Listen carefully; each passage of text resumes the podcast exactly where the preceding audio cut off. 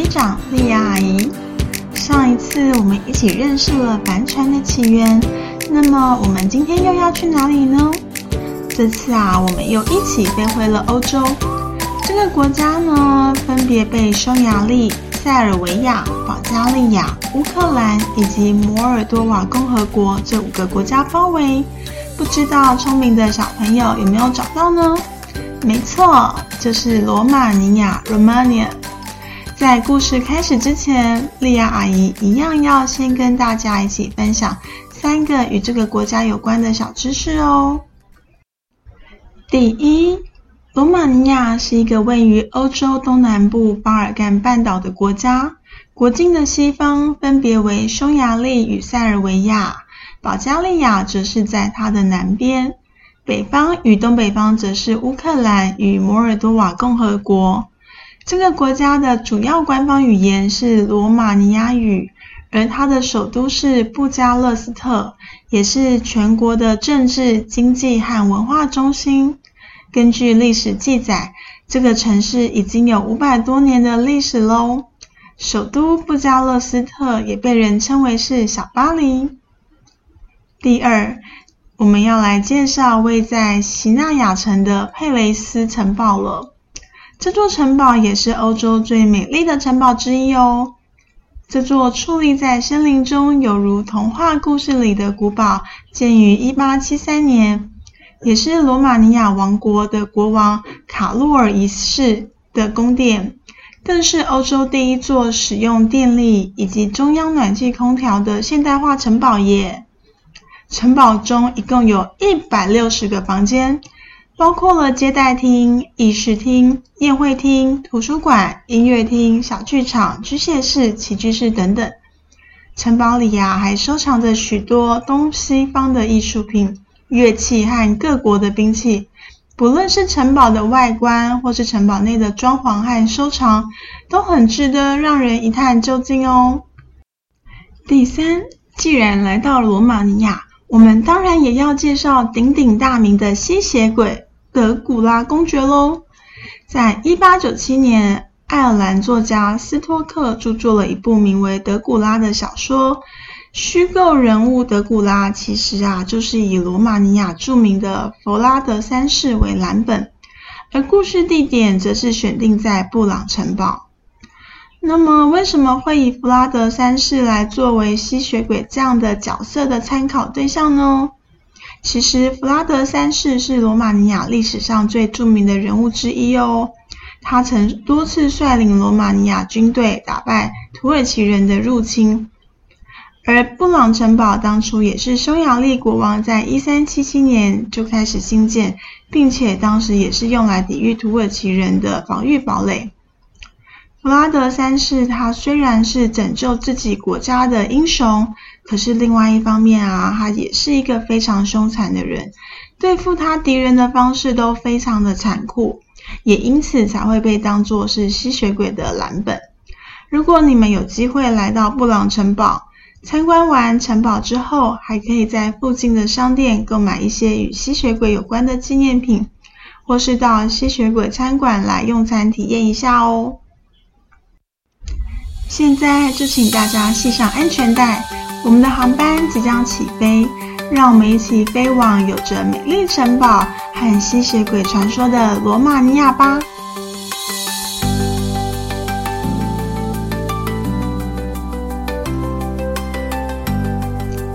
位于罗马尼亚的皮亚特拉克拉约山脉，除了有着非常丰富的自然资源之外，同时，也因为居住在这里的动物多样性而闻名。除了狼、狐狸、棕熊之外，那边还有超过两百七十种蝴蝶、一百一十种鸟类等等许多动物哦。今天我们要说的故事，就是与住在森林里的这些动物有关。故事改编自罗马尼亚的民间故事《狐狸与棕熊》，让我们一起来听听看吧。很久很久以前，有一只非常聪明却也非常狡猾的狐狸。它已经饿了两三天了，正在寻找食物吃，可是却一直没有找到。天渐渐的又亮了，狐狸从路边走了出来，头就靠在它的小爪子上，躺在灌木丛下，心里想着：到底要去哪里才能找到食物呢？忽然之间，他闻到了一股鱼腥味，他赶紧抬起头寻找味道的来源。接着，他就看见一辆由两头牛拉着的拖车正慢慢的靠近了。狐狸心想：太好了，这就是我一直在等待的食物。于是，狐狸立刻从灌木丛中爬了出来，走到牛车会经过的路中央，假装晕倒在地上。当牛车靠近狐狸时，坐在牛车上的老伯伯看到了狐狸，以为狐狸已经死掉了，立刻把牛车停了下来。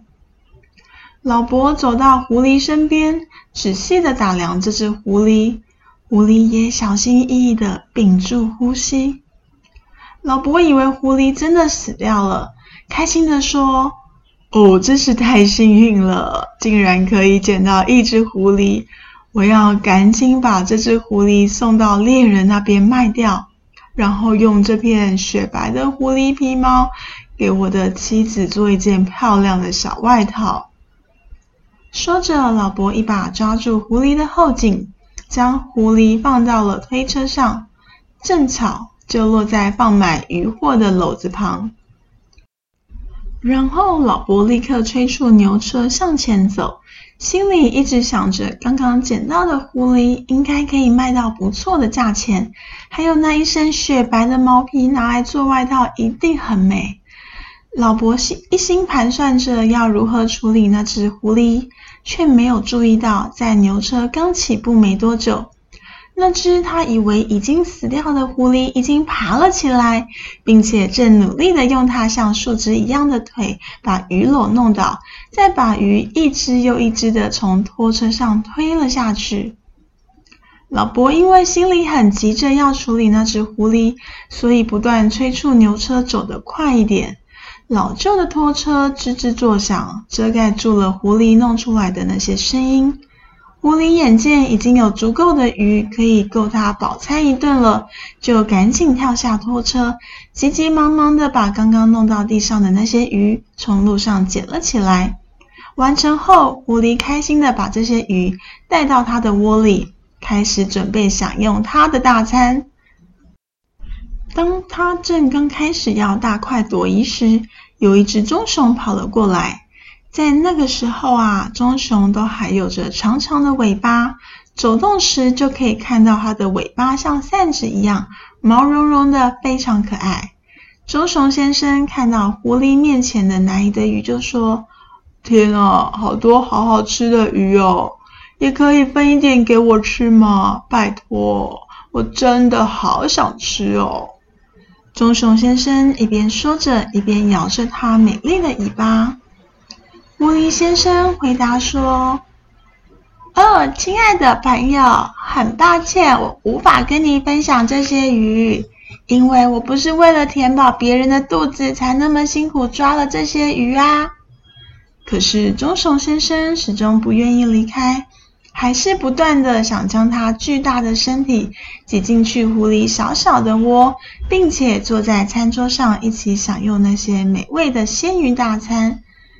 狐狸先生实在没有办法了，就跟棕熊先生说：“如果棕熊你真的那么渴望吃鱼，那我教你一个方法。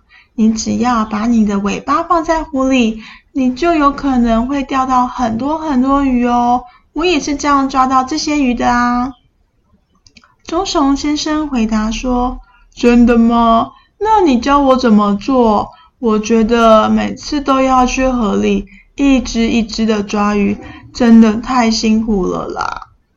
狐狸先生咧嘴一笑，说道：“是这样吗？可是我教你的方法，可能会让你去到一个你不太想去的地方，而且这个方法可能是你更从来没有想过的方法耶。这样你还愿意吗？”棕熊先生很认真的点点头，表示他愿意学习。狐狸先生只好说：“如果你真的很想不费任何力气的吃到鱼，那么今天晚上你就到森林边缘的池塘那，把你的尾巴伸进去，一动不动的坐到天亮，然后用力往岸边拉，那样你就有机会会钓到很多很多鱼，说不定也有可能是我钓到的两倍或三倍那么多哦。棕熊先生二话不说。立刻跑到森林边缘的池塘里，并且把整个尾巴都浸在里面。那是一个很冷很冷的晚上，风一阵一阵的吹来，一整个晚上都没有停过，冷的连壁炉里的煤渣都冻僵了，而池塘里的水当然也结成了冰。慢慢的。冰将棕熊先生的尾巴也冻住了。过了一整晚，当棕熊先生想要把他的尾巴拉上来时，却发现他的尾巴已经跟池塘的水冰冻在一起了。他吓了好大一跳。棕熊先生赶紧用尽全力猛拉一下，可怜的棕熊先生不止没有抓到鱼，连他的尾巴。都只剩下小小的一截，棕熊先生生气的大吼大叫，他对狐狸先生欺骗了他感到非常的生气。于是，棕熊先生立刻冲到狐狸先生的家要去找他。但是啊，狡猾的狐狸先生早在吃完鲜鱼大餐后，就躲进了附近的另一个树洞里。当他看到没有尾巴的棕熊先生经过他时，狐狸先生还很故意的大喊道：“哎，棕熊先生啊，你的尾巴是不是被鱼吃掉了呢？还是你太贪心了，想抓太多鱼，所以尾巴太重了，就掉到池塘里了呢？”棕熊先生听到狐狸先生的嘲讽，当然就更生气喽。他立刻冲向了树洞，要去把狐狸先生给抓出来，但是洞口很窄。棕熊先生根本进不去啊！于是他找了一根末端像钩子一样弯曲的树枝，开始往洞里猛戳，想要把狐狸先生抓出来，狠狠的修理他一顿。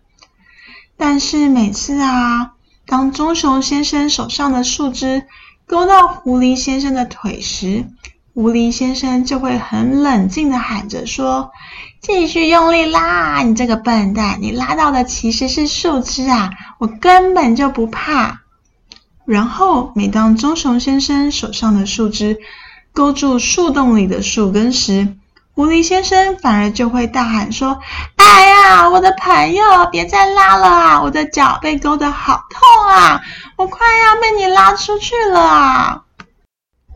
棕熊先生就这样反复试了好久好久，又饿又累的他根本就没有办法把狐狸先生从树洞里拉出来。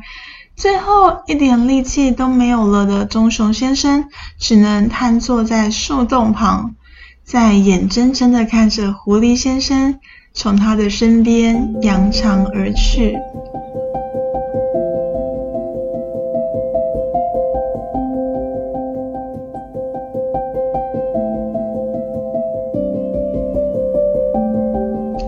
各位大朋友、小朋友，我们今天的故事说完喽。罗马尼亚是一个有着许多保存完整的木造教堂和美丽建筑的国家，更有许多丰富的自然资源。